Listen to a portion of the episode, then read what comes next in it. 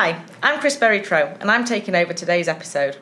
Our purpose at Link Group is to connect people with their assets, and one of the teams which I think perfectly encapsulates this is our corporate and employee dealing team, who are responsible for buying and selling shares for some of the world's most distinguished listed companies and their employees.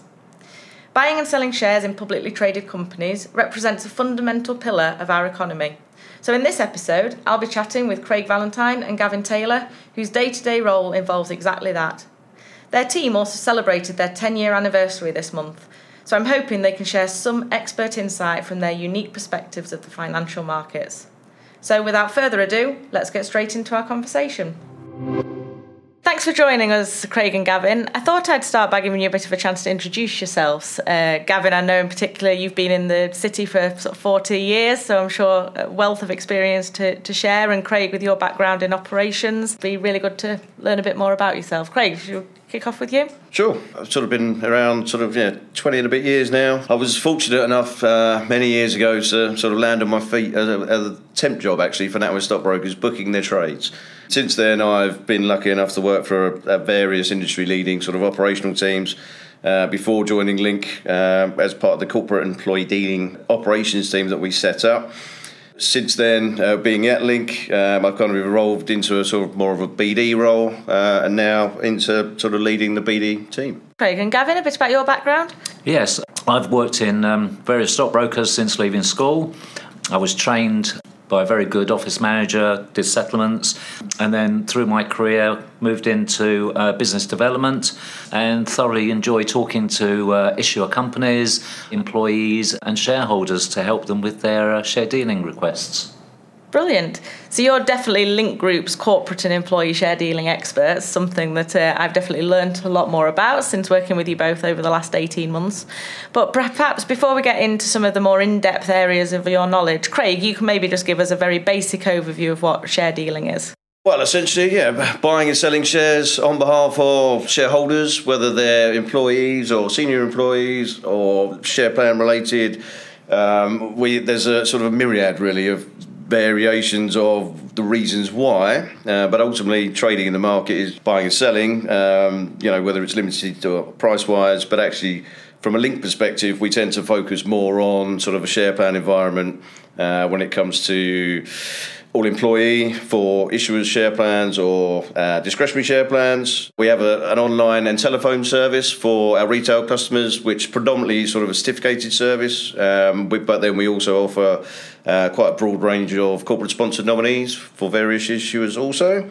We also sort of tie in quite nicely when we come to sort of various custody services as well, much like the CSM product.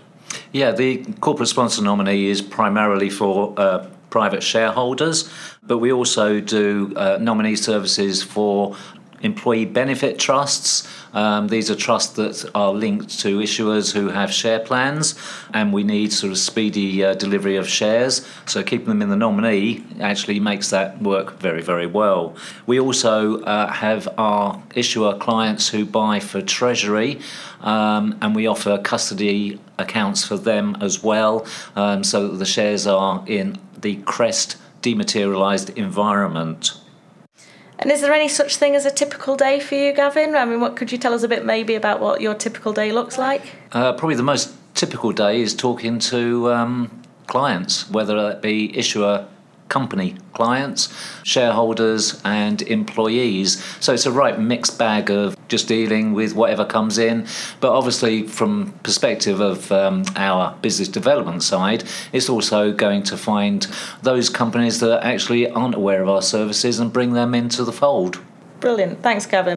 So it's 10 years this month uh, since your team's been supporting listed companies, executives, investors, and employees, which is quite a milestone. Craig, I know it's something you're really uh, proud of. Um, but what are some of the key market trends that you've observed during this time? Well, there, has been a number over, over sort of the, the 10 year tenure, as it were. Um, I think market regulation is probably the, the key one. Um, you know, there's been a number of them that have been fairly significant. MIFID two, the CASS rule changes, CDD and AML. There's been a huge up change in those. Brexit, I think, was probably a fairly notable one as well uh, for the right and wrong reasons, unfortunately, for um, the industry. They're certainly the highlights from a regulatory perspective. Um, I think over the years we've sort of noticed from sort of issuer perspective, so you know our, our clients' perspective, when it comes to sort of share plans, uh, I think they're certainly more willing to now offer sort of all, all employee share plans to a far more global audience, which is you know is great, but also it, it brings its own challenges at the same time. I think we've also noticed that, um, from again from a share plan perspective, but from a discretionary sort of point of view, the the nil cost option has sort of superseded the historical sort of option price quoted. Uh, so you're looking at sort of LTIPs and DBPs rather than the old-fashioned sort of ESOS, as it were. So they're, they're kind of sort of the more noticeable things that I've probably seen over the last 10 years. Great. So, Gavin, looking forward, what trends do you think investors and companies are going to encounter in the coming years? Maybe not the next 10, because I think that's probably too far to look ahead, but in the next few years, what do you think um, are going to be some of the things that um, investors and companies are going to see? Yeah, there's going to be uh, quite a revolution. Um, I think within uh, the the industry at the moment, the UK only has, or sorry, the UK defaults into share certificates if you're buying shares, and there's an awful lot of investors out there with share certificates. However, there is now a, a, project on the go, and the consultation's just com- been completed with service providers on dematerialising as mandatory, um, and that follows, you know, the likes of America and uh, Europe, where there aren't any share certificates. How we get to that is probably the biggest challenge. Um, but again, it's one of those things that uh, to move forward, uh, help liquidity, losing share certificates or not knowing where your share certificates are has been a problem throughout the you know the, the, the era of uh, the stock exchange. So to make it all a lot better, um, T1 will or dematerialisation will uh, will hopefully help that. The other thing that uh, is uh, paramount at the moment is um, the government's change to the capital gains tax regime.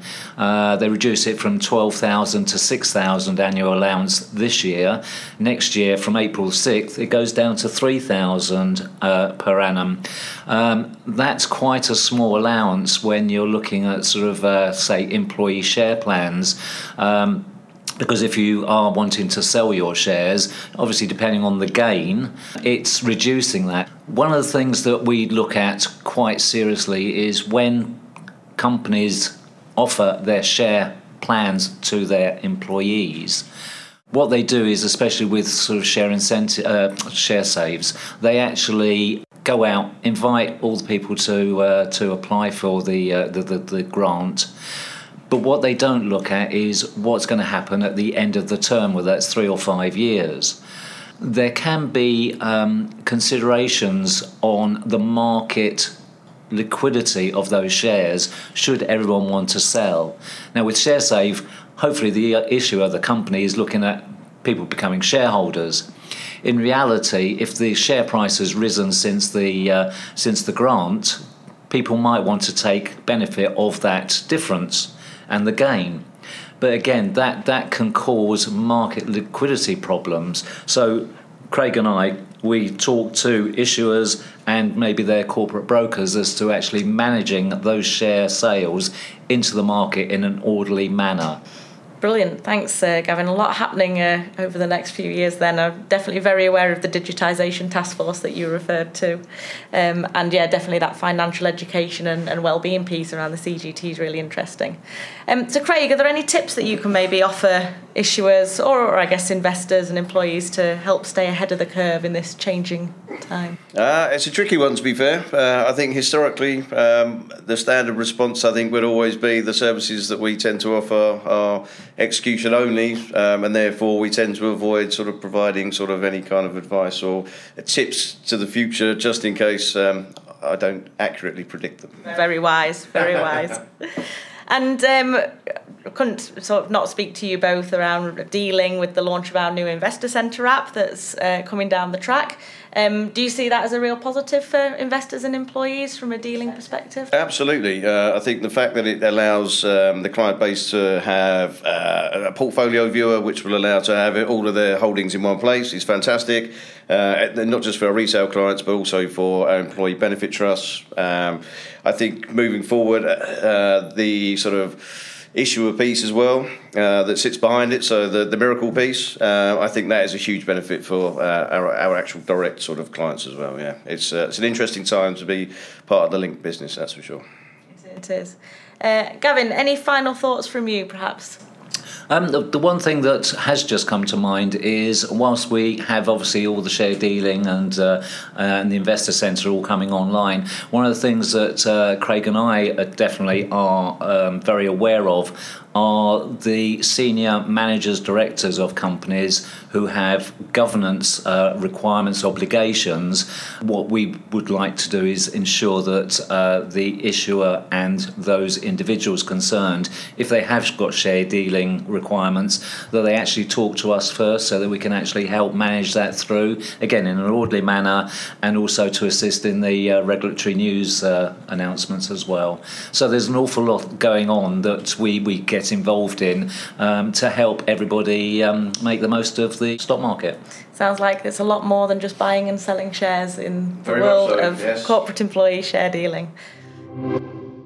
And that's a wrap. Thank you to Craig and Gavin for taking the time to share their insights. If you'd like to learn more about how our dealing experts can support you in the future, I'll leave a link in the description. Finally, don't forget that you can also subscribe to this podcast on whatever platform you're listening to us on. That way, you won't miss an upload. Thanks for tuning in, and over and out.